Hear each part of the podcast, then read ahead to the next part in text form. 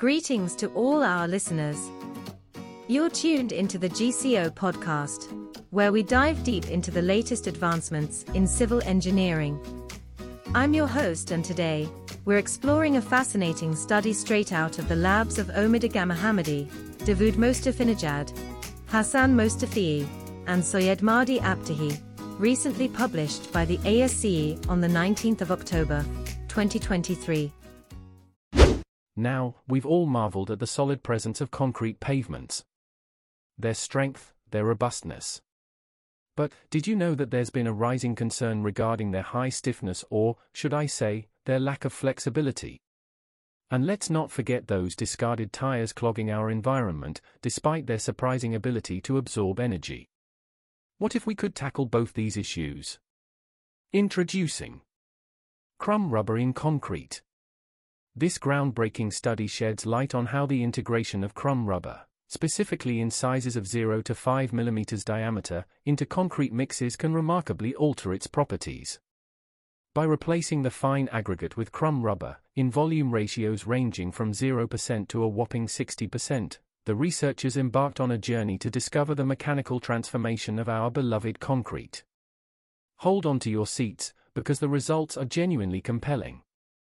A staggering 75% increase in impact resistance was observed with the addition of 60% crumb rubber. That's the resilience required to delay the appearance of the first crack. And the toughness needed for the specimen to finally give in? It shot up by an incredible 170%. But that's not all. The damping coefficient, which is essentially a measure of the energy absorption capacity, saw a rise from 2.35% to an impressive 4.19%. It's clear, the crumb rubber isn't just a filler, it's breathing new life into the concrete's energy absorption capabilities. However, every silver lining has its cloud. The addition of crumb rubber did result in a few trade offs.